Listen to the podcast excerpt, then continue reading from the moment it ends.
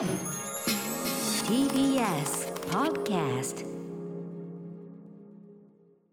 時刻は6時30分になりました。5月20日木曜日。TBS ラジオキーステーションにお送りしているアフターシックスジャンクションです。はい、えー、パーソナリティは私ラップグループライムスターの歌丸です。そして木曜パートナー TBS アナウンサーのうないりさです。ここからはカルチャー界の気になる人物ことをご紹介するカルチャートークのコーナーです。さあ今夜はバスケットボールライター大西レオさん登場です。大西さんもしもし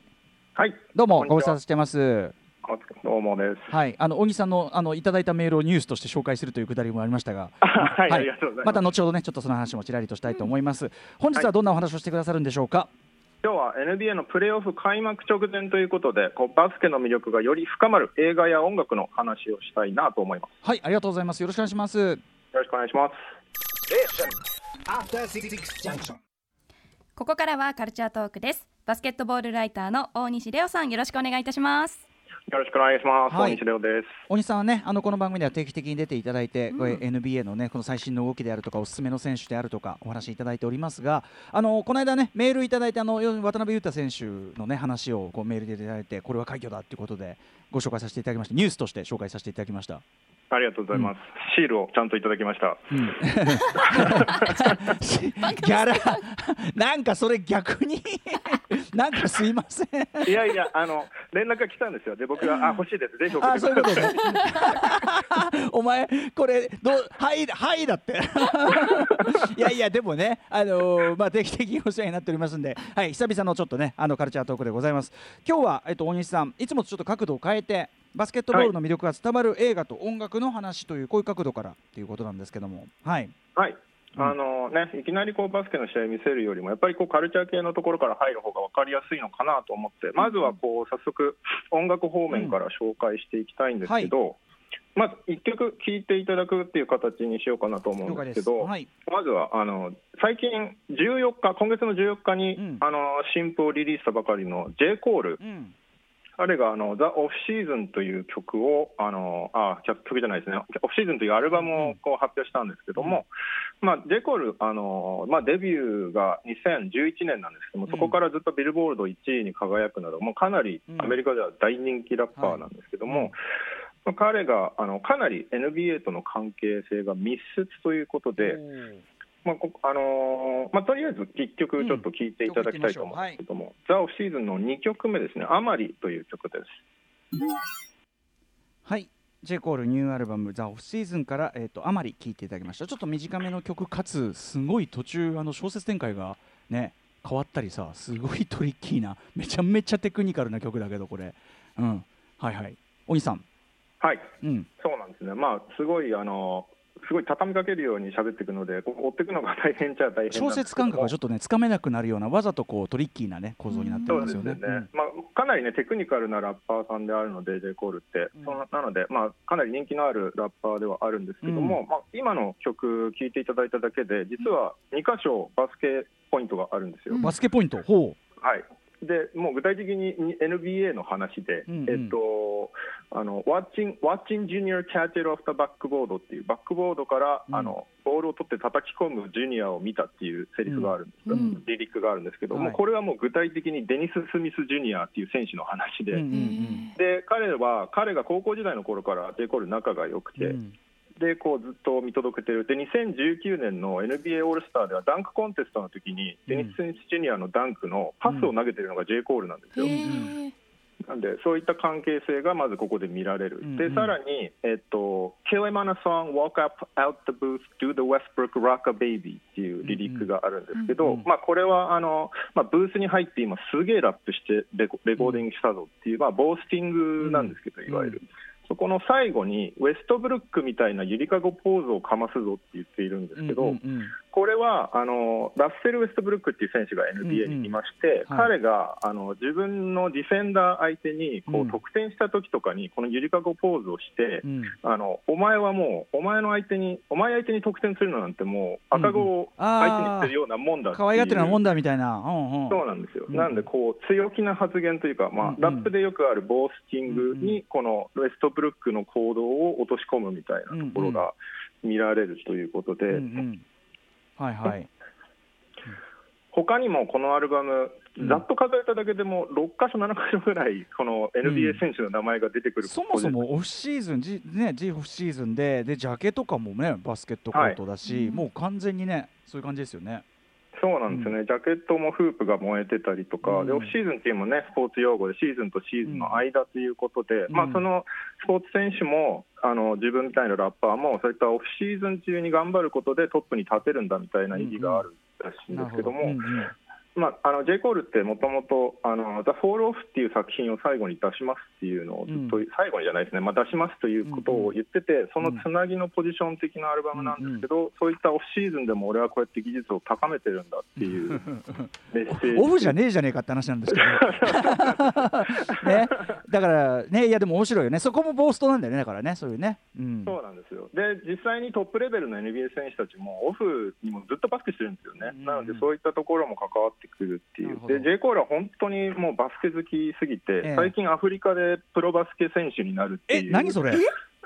えええあじゃあじゃあじゃああのえっと選手っていうかそのプレイヤーとしてもうまいんだ。うまいんですよ、結構190ぐらいあって、J. コールって、うんうんうんで過去にも NBA オールスターの、まあ、セレブが出る試合、セレブとか引退選手が出る試合で、なんかアリウープダンク決めてたりとかあそうなんだ、今年からアフリカにその NBA と FIBA が出資してできたリーグが、プロリーグがあるんですけど、うんそこのルワンダ・ペイトリオッツというチームの一員として、まあ、うん。数試合しかプレーしないらしいんですけど、うんまあ、プロ選手デビューを果たしているっていう。それはほね、まあ、もちろんその向こうにとってはすごくスタースターが来るとスター選手とかスターが来るというこの、ねはいあれもあるけどバリューもあるけどでもやっぱりみそこで出てそんなに変じゃない程度にはうまいってことなんでしょうね。そうですね、ちょっと映像見ましたけど、めちゃくちゃ普通に頑張ってました。あそう。へえそりゃ本物だわ。なんかあのーシシャキル・オニールとかその、プはい。プロのバスケット選手がラップしましたみたいなのは結構あるけどあの、はい。プロの選手になっちゃいました。初めて聞きました。ラッそパーが。うなんですよ、結構、あの NBA 史におけるヒップホップとヒップホップ史における NBA ってかなり密接なもので、そうですね。なんかうん。本当、どっちかを語るにおいては、どっちかが絶対あうん。のちゃんと説明しないといけないっていうものがあるぐらい密接なので、リリックなんかめちゃくちゃ出てくるもんねきっとね。結構これ取り上げ始めるとなんかキリがないくらいなんですけど、うん。うんあの結構最近はでもポップスなんかでもはい。普通に、あの選手の名前出てくるようになってて例えば、あの BTS の「ダイナマイトなんかは、結構冒頭の方にレブロン・ジェームズの名前が出てきたりだったりとか、ブロン級になるとさすがにねもうねもうあの NBA ななんていうのすごく詳しくなくても知ってますからねそれはね。はいうんうんうん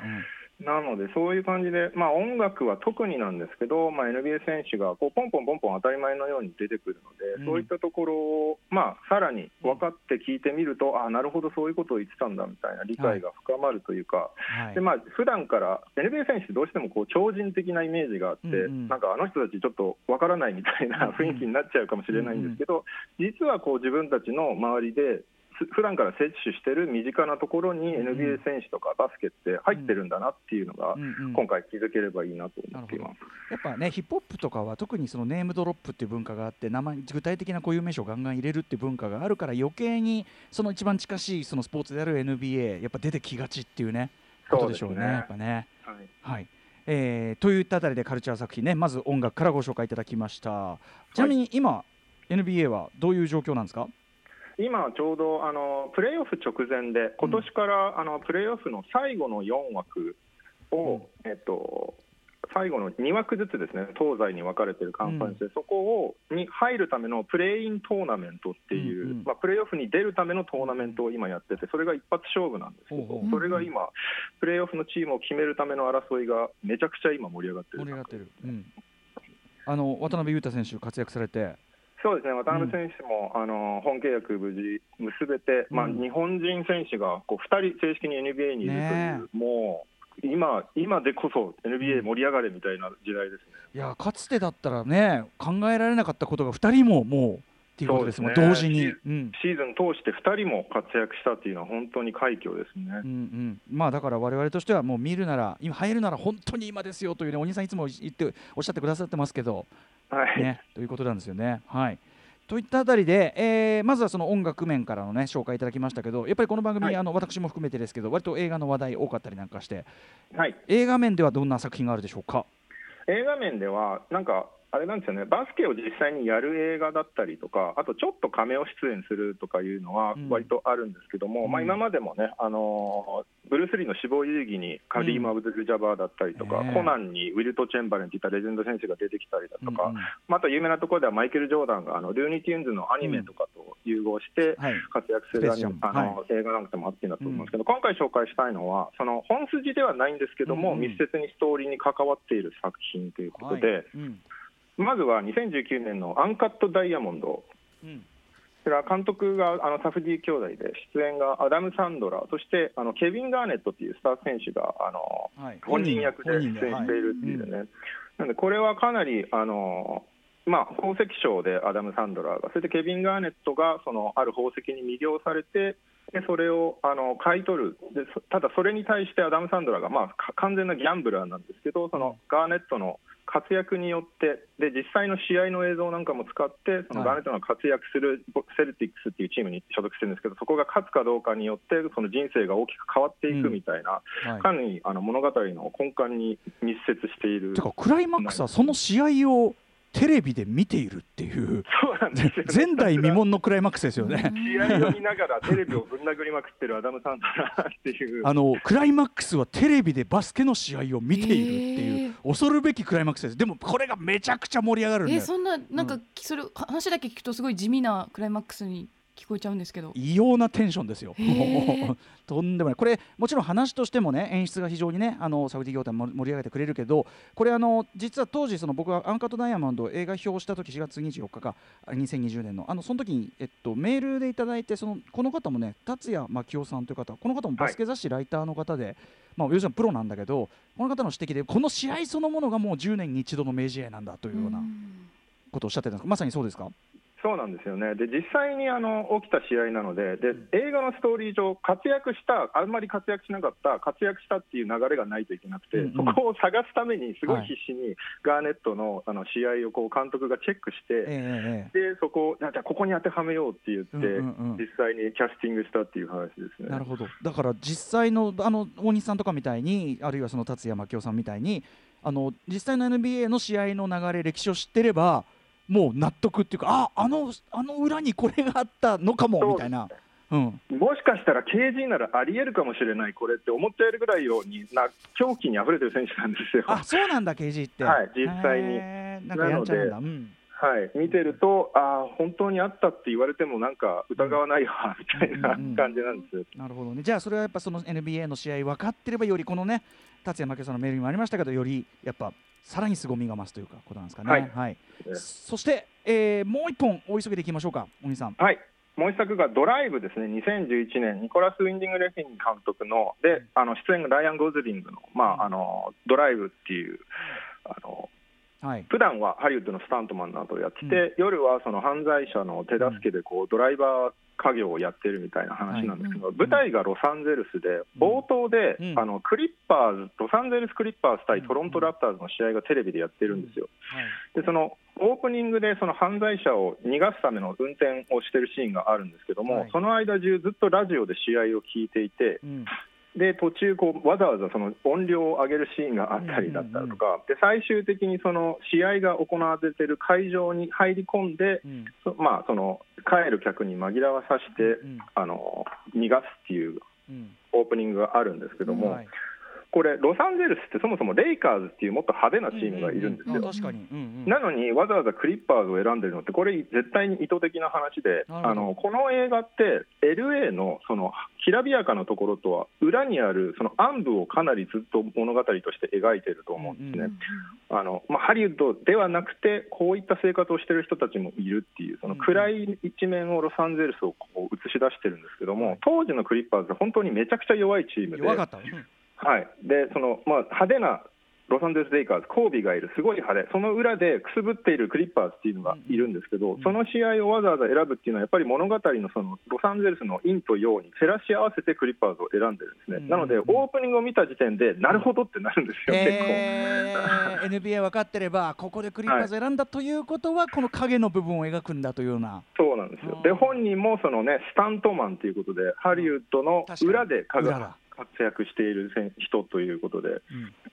なるほど。よくできてんだね。はい。ということで、えー、とあっという間にお時間来てしまって申し訳ございません。えー、大西さん最後に、えー、と告知などあればお願いします。